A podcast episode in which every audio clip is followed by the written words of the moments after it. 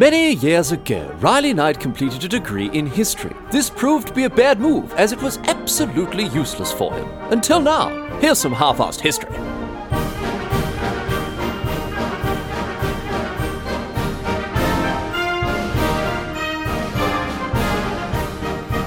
What's going on, mate? Great to have you along for some more half-assed history. This week on the agenda, going to be having a chat about one of the one of the strangest battles that took place during the Second World War, the Battle of Castle Itter. Now, you probably noticed uh, that we don't do a lot of Second World War history on this podcast. A couple of reasons for that. Firstly, half-assed history, obviously, you know, generally focuses on the on the sillier or more ridiculous stories from history, and you know the Second World War isn't exactly known for its levity.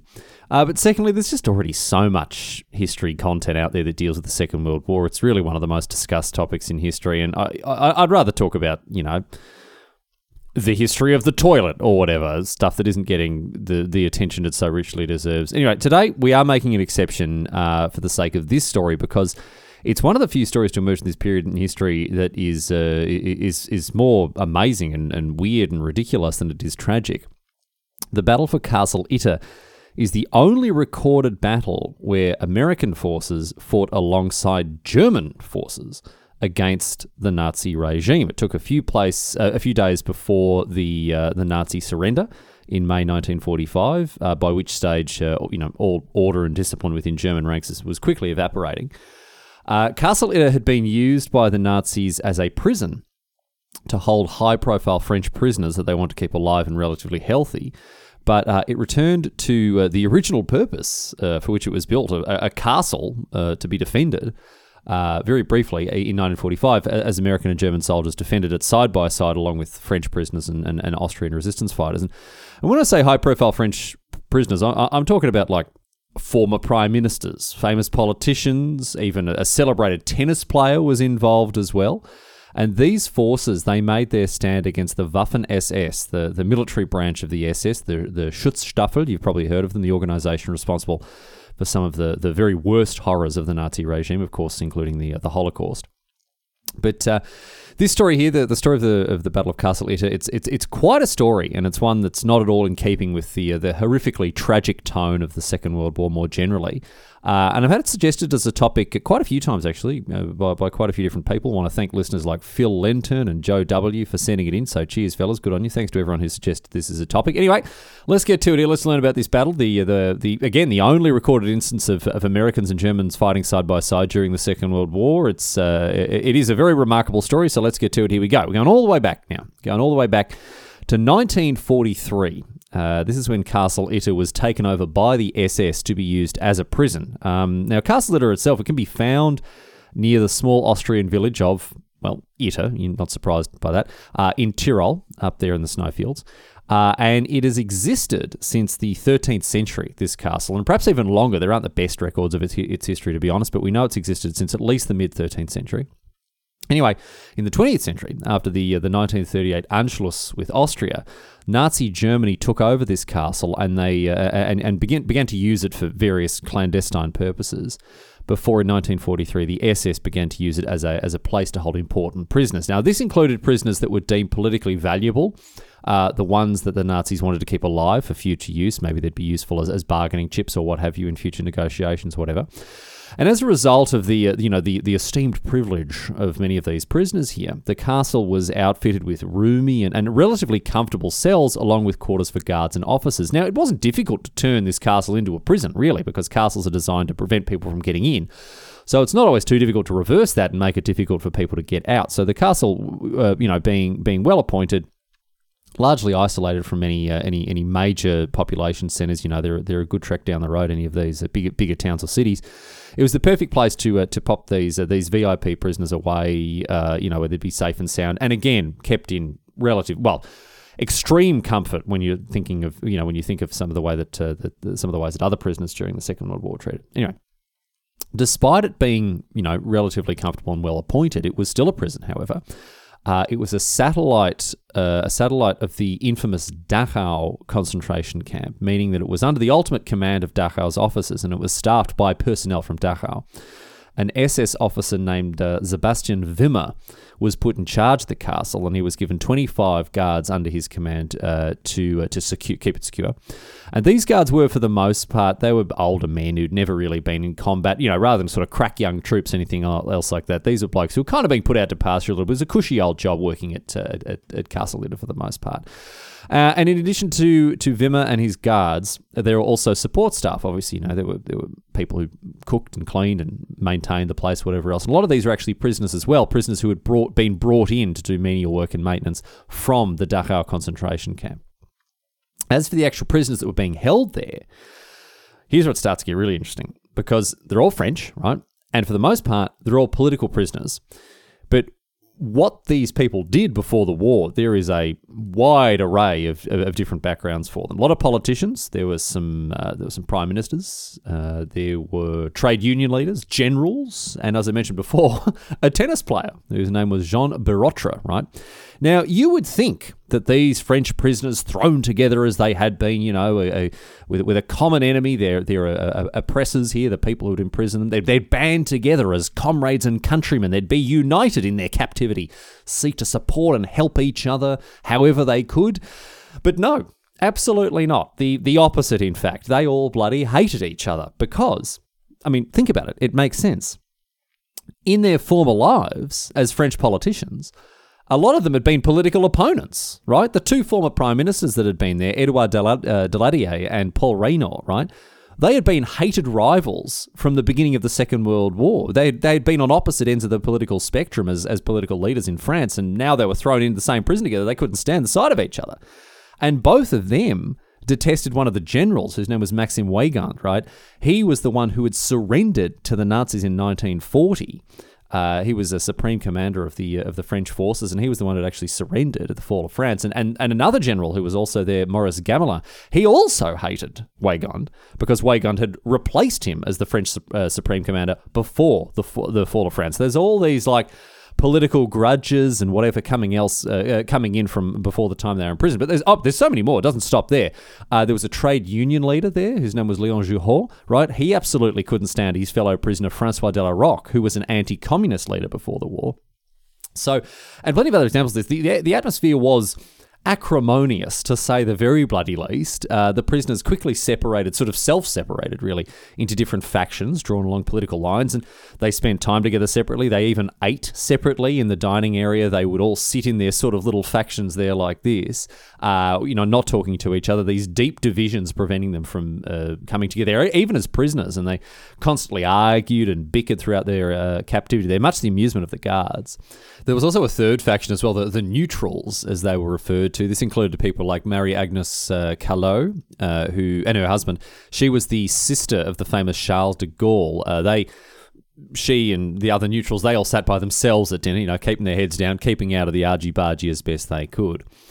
But despite all these constant political feuds, right, these prisoners, they honestly, they didn't have it so bad. Quite honestly, as I said before, their situation was was positive luxury when you consider the treatment that most political prisoners of the Nazis received. These VIP prisoners, they had cells that were more like guest rooms. They ate very well. They could spend time in the castle's library for entertainment, or they could walk outside within the courtyards where there were fountains, whatever else within the ca- the castle walls. So they they you know they had a pretty cushy time of it up at Castle Itter. It has to be said.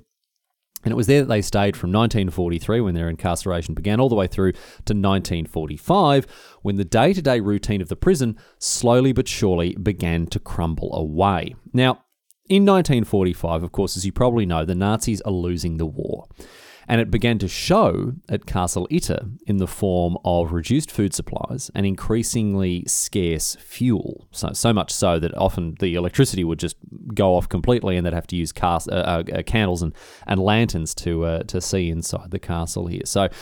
The, the prisoners, just as much as the guards and the officers, they knew that the war wasn't going well for the Nazis, and uh, you know maybe this gave some sort of hope to the uh, to the French prisoners, but certainly it made them worry about what their fate was going to be.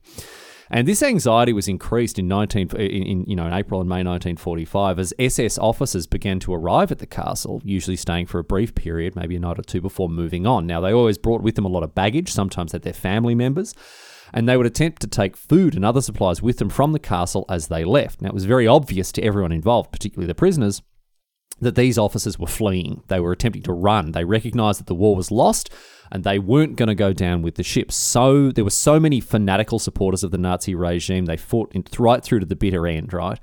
But there were those who were like, well, you know, the war's lost and I'm not going to lose my life as a result. So they were, you know, they packed their bags and, and, and attempted to flee. And many of them were successful in doing so, recognizing how bad their fate would be if they rain, remained behind, caught by the Allies and faced, you know, justice and reprisals for their role during, uh, you know, during the Third Reich. So they fled their posts. Many of them stopped off at the castle, Castle Itter, to rest and resupply themselves before continuing their flight. Now, the French prisoners, as I say, they couldn't fail to notice this.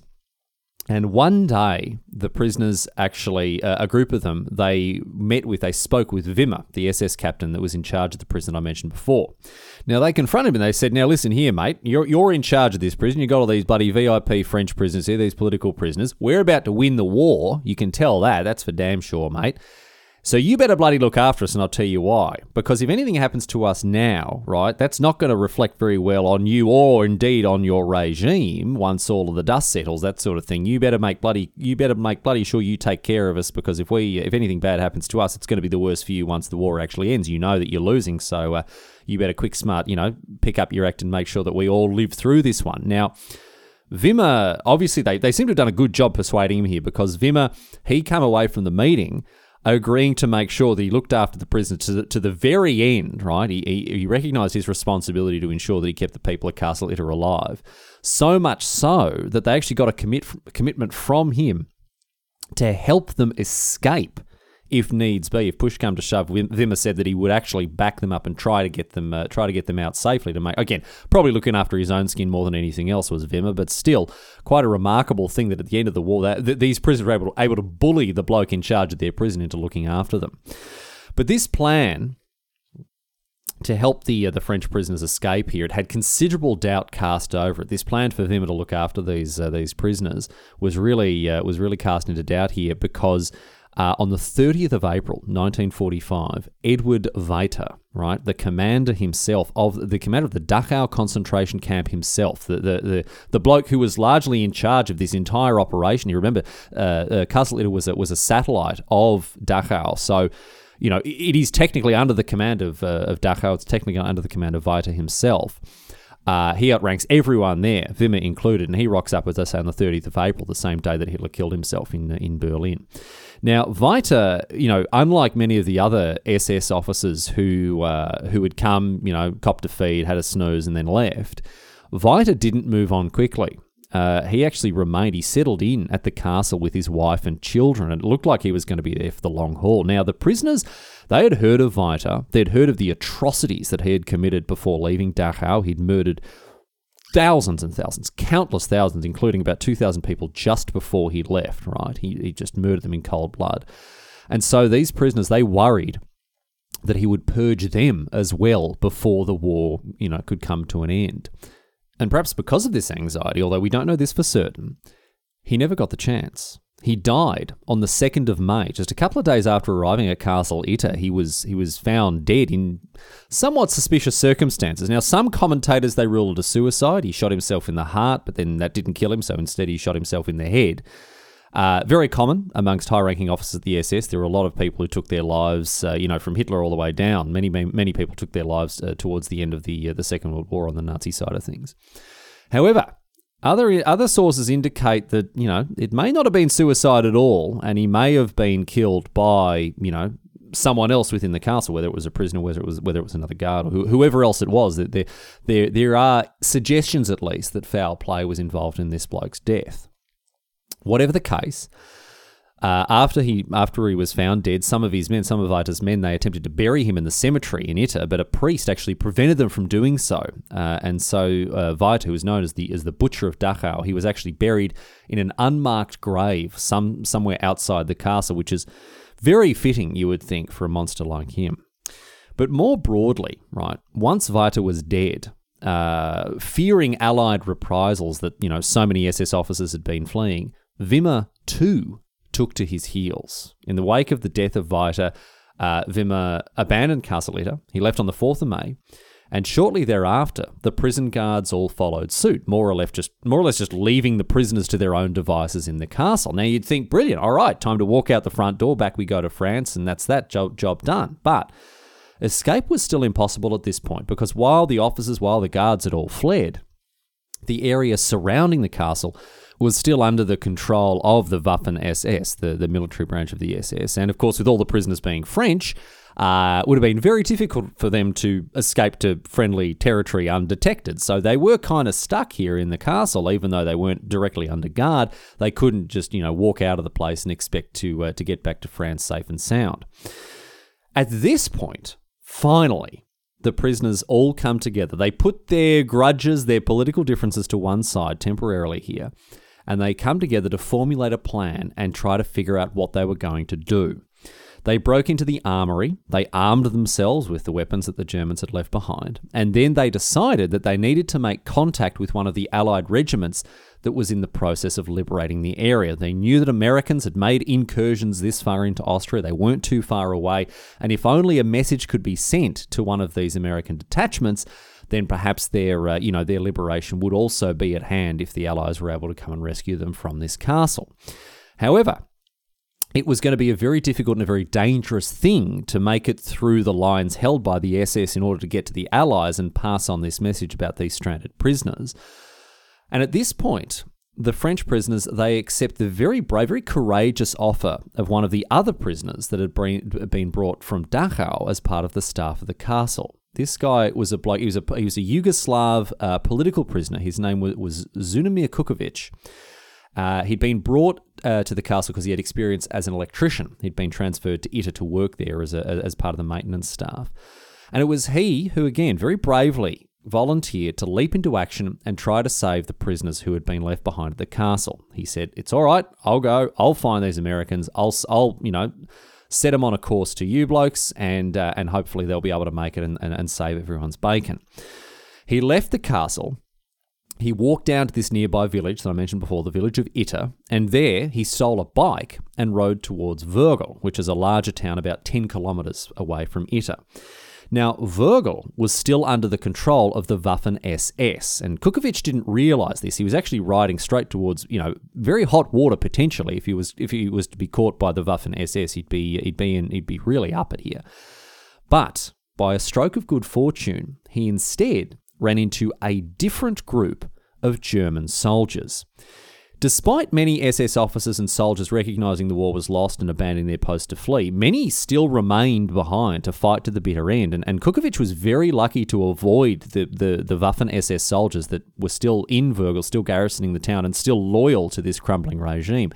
Instead, he ran into this other group of German soldiers, I say, a contingent of Wehrmacht soldiers, the Wehrmacht being the, uh, the regular German army. However, they owed their loyalty to the Austrian resistance. They were very ready to surrender. They uh, were afraid of uh, running afoul of reprisals, not from the Allies, but actually from the SS. And they were doing what they could to protect the town of Wörgl from the SS. They were, in effect, you know, doing what they could to resist the Nazi regime, even in the dying stages of the war. You may have heard of some of the horrible fates that the Germans suffered at the at the hands of the SS towards the end of the war. Very grim indeed. Anyone suspected of desertion was summarily executed. Either you know they were shot or hanged from lampposts. And towards the final days of the war, any man, any adult man who was who was deemed capable of holding a, a gun and refused to fight was liable, liable to be branded a traitor and again hanged in the same way from from just a lamppost on the side of the street. So you won't you may not be surprised then to learn that this detachment of Wehrmacht soldiers uh, after seeing some of these atrocities that the uh, the SS had committed here, had switched sides, had joined the Austrian resistance, and uh, under the under the leadership of a bloke whose name was Josef Gangl, right? They had uh, they'd thrown in their lot with the Austrian resistance, and they were doing what they could, as I say again, as I say, to protect the town of Wörgl from the SS. Anyway, Kukovic, right? He, he gets to Wörgl and he runs into Gangl and his men, uh, fortunately for him. And when Gangl heard about these high profile French prisoners being held nearby, he realized that he had to do something. He realized he had the perfect opportunity. Maybe there was a little bit of self interest involved here. Maybe he realized that you know, this very valuable information, once delivered to uh, to the Allied forces, would perhaps result in uh, in more favourable treatment for him and his men, as they demonstrated that they weren't loyal to the Nazi regime. If they were able to surrender to the Allies with, you know, a, a, a bit of intel like this, it might go a little better for them. But uh, even if even if we put his self interest aside, because he does acquit himself very well as a, as a, as a hero of the Austrian resistance Gangl, as you'll see in, in due course, uh, he recognises that this information has to be passed on. He, he has to get it to the Allies, and so he springs into action. I mentioned before that he was keen on surrendering. He certainly was, but now, armed with this intelligence, he, he really did renew his attempt to find a way to surrender to the Allies. And uh, as a result, what he did, he did two things he firstly sent Kukovic off to Innsbruck, right, which is a larger Austrian city. It was about 60 kilometres away. So he said, Kukovic, mate, you get on your bike, you go off to Innsbruck. Innsbruck had just been uh, captured, just been taken by Allied, Allied forces. And so he sent Kukovic off there to, uh, to seek help. But he himself, he got into his car. He, uh, he loaded a bunch of soldiers, uh, a bunch of his, his soldiers up with him and he headed to the nearby town of Kufstein, right, hoping to find some Americans there that he could he could personally surrender to. So he drove he drives off to Kufstein with a small group of soldiers. He flies this great big white flag from the car as they enter the town, and sure enough, Kufstein had been taken by Americans. And Gangl, he met with their commanders. He told them of this, of, you know, the story of these French prisoners uh, that were in this castle. And later afternoon, as a result of this meeting, US First Lieutenant Jack Lee was put in command of a rescue effort for these prisoners. He was given two tanks, a small detachment of American soldiers, and he was also put in charge of Gangl himself and the German soldiers that had surrendered as they agreed to come with him and, and, and attempt to, you know, help these uh, these prisoners make their escape as well. He was ordered to return. Lee was ordered to return to Wörgl with these tanks that he'd been given. There were two tanks. One was called Besotten Jenny, and the other one was called Bosch Buster and uh, and he headed off with these two Sherman tanks, followed by Gangl and his soldiers as well. They came in tow. Now, at this point, along came another stroke of luck because by the time that this contingent of, uh, of odd bedfellows got back to Wörgl, the Waffen SS men that had been stationed there had left. They'd actually they'd abandoned the town. So as a result, these Allied forces they were warmly welcomed into the town by the Austrian townspeople, the remaining German troops there, who were you know all too glad to see an end to the war and and and, and real resistance to the remaining SS forces that were in the area. So the uh, the, the the the German, and the American troops that made their way back to Wörgl again got a, got a very warm welcome. Lee set up defences around Wörgl to protect it in case the SS decided to come back, and then turned his attention finally to Castle Itter and an operation, a rescue operation. Now, by this stage, obviously, it's getting late in the day. Evening was coming on, but Lee decided that he still needed to make it to the castle before nightfall, and so he said he was going to slowly and carefully make his way up to the castle in an effort to liberate its inhabitants safely. He was worried about remaining SS forces in the nearby area, and, uh, you know, as he'd left a sizable amount of his detachment back in Wörgl, including one of the tanks, he was on alert as the remainder of them they finally set off. It was him, a handful of other Americans, and Gangl and all of his German troops and they took it very carefully. Uh, and it was good that they did, because on the way, they ran straight into a contingent of SF, SS troops who were in the middle of setting up a roadblock on the way to the castle. Now, thankfully, these SS troops, in the middle of setting up the roadblock, they were ill prepared to fight, and Lee, well, I mean, you know, he's driving a bloody tank down the road, wasn't he? So it wasn't long before the SS troops they took to their heels. The ones that didn't uh, that, that weren't immediately killed there, they ran into the forest. They they fled from Lee and his small force, and you know the Americans and Germans they were able to uh, continue their way up towards the uh, up towards Castle Itter, and. Uh, while this, you'd think, oh, that's good news. You know, they managed to break down the roadblock before it was set up. They managed to to put these uh, these SS troops to their heels. It it did show, unfortunately, the, that the SS still hadn't abandoned the area altogether. And as Lee and Gangl and the rest of them uh, arrived at Castle Itter, they were still very concerned about an SS counterattack. But I'll tell you this: after they arrived, the French prisoners, to make them make matters a little worse here, the French prisoners weren't exactly overjoyed to see them. I don't know if they had, a, had an inflated sense of their own importance here, but apparently they had been expecting, you know, a huge rescue operation, military contingent, tanks, guns, hundreds of soldiers. But what they got instead was a single tank with a couple of Americans and a and a truckload, to their disbelief, of German soldiers from the same side as those who had imprisoned them all this time. Gangl had a fair bit of work to do here in order to, uh, you know, explain the situation of the French prisoners, to assure them that he and his men had, had, surrendered to the Allies and were now there to assist them. So he's going around, you know, trying to win them over with his words, trying to be diplomatic here as Gangl and, and, and make sure that the French are, are all on side with him. While Lee, on the other hand, took a very different tack indeed. He was all business. Lee recognised that they were still under threat, they were still in danger here at the castle. And so he set about, right, giving orders, readying defences of the castle in case the SS come back and, and, and you know, decided to attack it.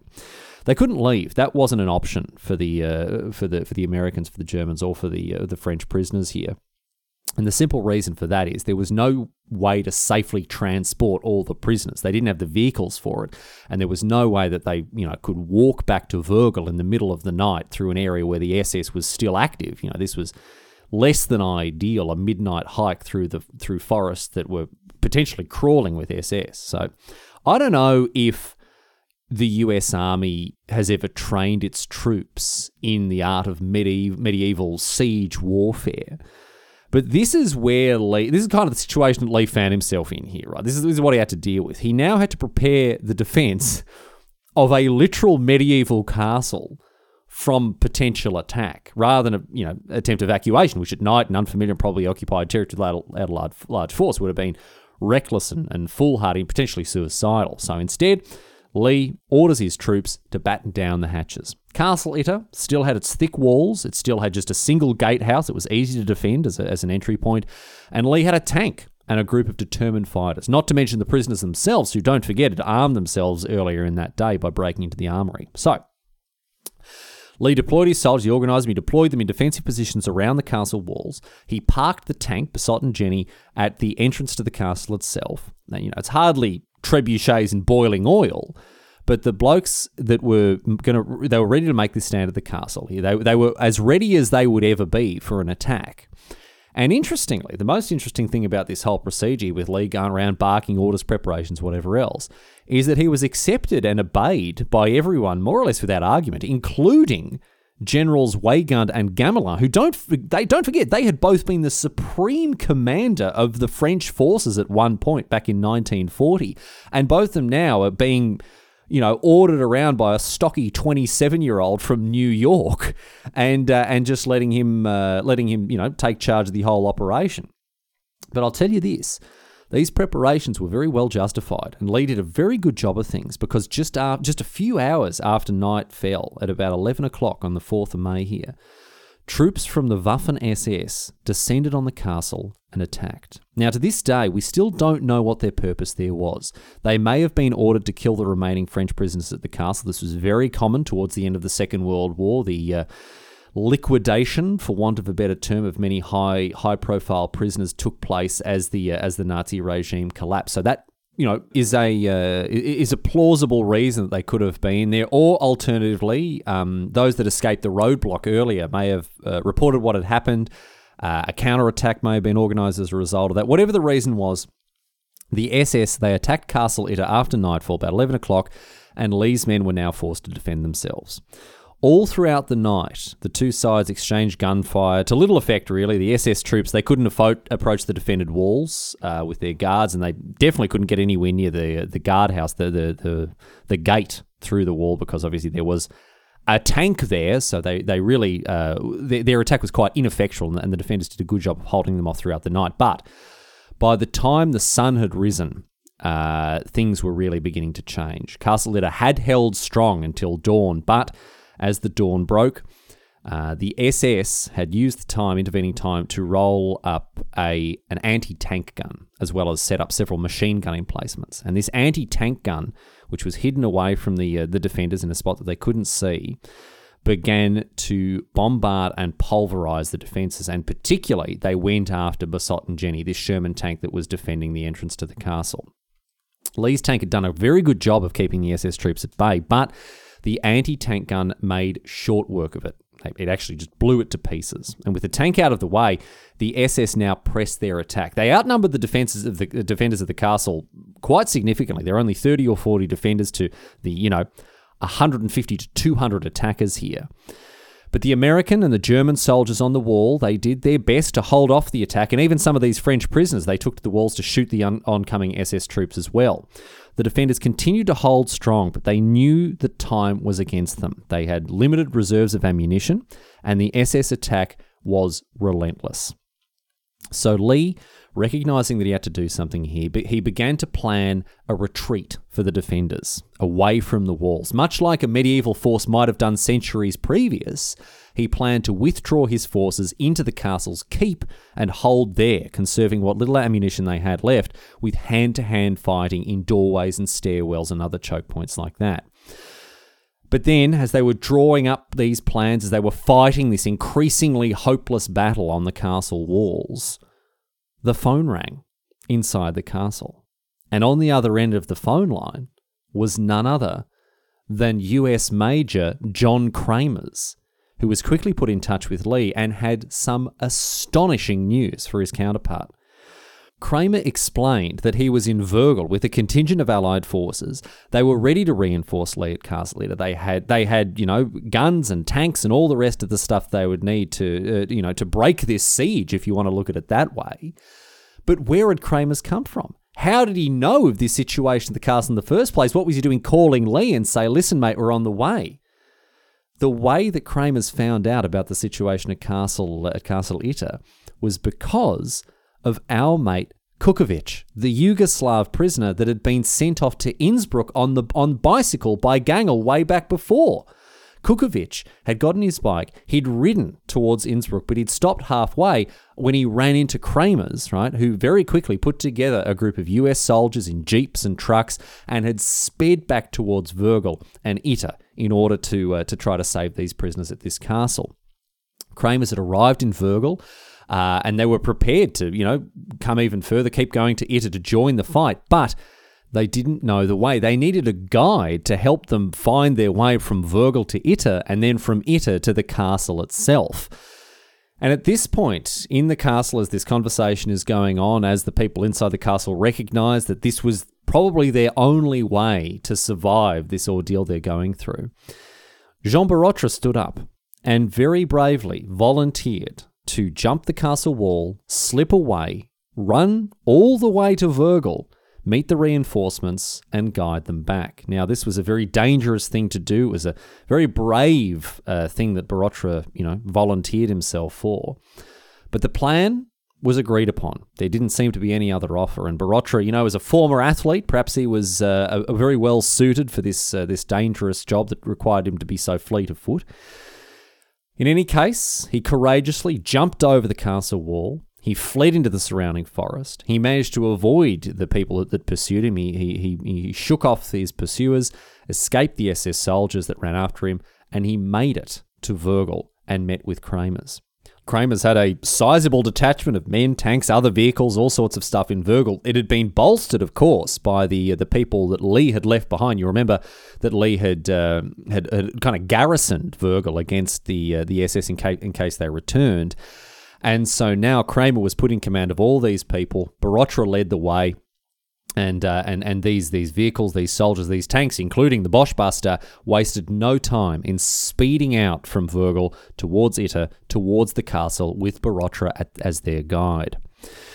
And at around three o'clock in the afternoon, on the fifth of May, these reinforcements they rolled up on the castle just as the SS were repositioning their heavy guns to blast their way through the castle's gatehouse.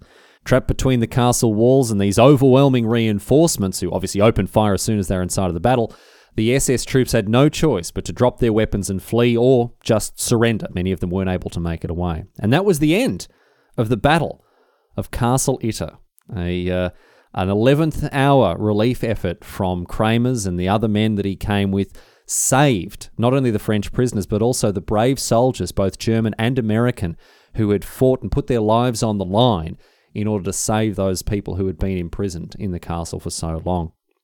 The Allies took no fewer than a hundred of the SS soldiers as, uh, as prisoners as they liberated the castle, and then began to evacuate the prisoners and take account of the dead and the wounded. And sadly, four Allied personnel had been wounded, and one man had been killed. And it was Josef Gangl, the surrendering German officer, who died a hero he was shot from a distance by an SS sniper as he attempted to move the French prisoners to a position of greater safety inside the castle himself, and tragically lost his life in bravely resisting the Nazi regime that he had previously, of course, been a part of. But for the remainder of the people at Castle Itter, it was a happy ending, or as happy an ending as you could reasonably hope for in a situation like this. The French prisoners, they were loaded into cars, driven back off to Innsbruck, and later on quickly repatriated to France. They arrived back there in, in Paris on the 10th of May. Both Edouard Daladier and Paul Reynaud, the, uh, the former prime ministers, they returned to politics, although uh, Maxime Weygand and Maurice Gamelin, the generals, they never returned to the battlefield. And nor did uh, Jean Borotra return to the tennis court. I mean, he's well into his 40s at this stage, although he was later inducted into the International Tennis Hall of Fame in 1976. Jack Lee and his American troops, they were sent back to Kufstein, as indeed were the remainder of the surrendering German troops who were held as prisoners of war. And Lee went on to be awarded the Distinguished Service Cross and later received a promotion from first lieutenant to captain. As for Josef Gangl, his death wasn't forgotten, and today, in Wörgl, a street bears his name, honouring his sacrifice as a hero of the Austrian resistance. And it was only a few days after the Battle of Castle Itter, of course, on the 8th of May, that Germany's unconditional surrender was signed, and the war in Europe came to an end, although, of course, the, the war in the Pacific would continue until September. The Battle of Castle Itter was one of the last battles fought in the Second World War, and also one of the strangest seen throughout its entire length. As I mentioned, it's the only recorded instance of American and German soldiers fighting together during this conflict. Gangl's troops are amongst the brave few who threw in with the resistance against their own Nazi regime, and Gangl himself paid the highest price for doing so. And ever since all this took place in 1945, the Battle of Castle Itter has remained one of the very strangest chapters in the entire history of the Second World War.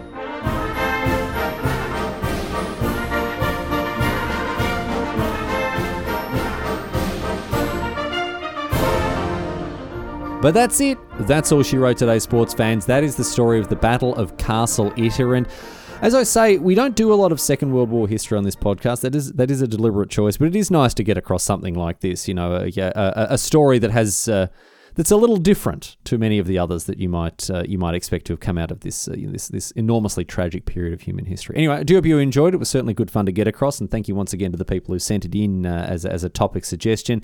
Uh, in particular, Phil Lantern and Joe W. So uh, cheers very much to them. If you'd like to do the same, halfarsedhistory.net. There's a contact form there. You can find old episodes, whatever else, and of course the the feed for the podcast, Anchor.fm slash half history. Thanks to the people at Anchor for hosting the podcast. Um, outside of that, if you want to support the show, of course you can. Patreon.com slash half history. All the uh, the usual nonsense there. If you want to uh, chuck a couple of dollars my way each month, you, month you'll get access to uh, all sorts of other content, bonus content. You get uh, behind the scenes stuff, uncut episodes, show notes, uh, early access to episodes as well, what, what have you. And uh, a very big thank you to all the exalted Patreons who support me week in and week out. Thank you so very much for the money.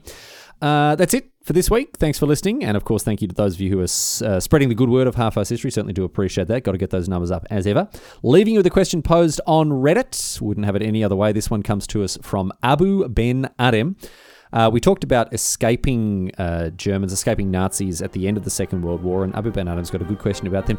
At the end of the Second World War, why were all of the grammar Nazis allowed to escape?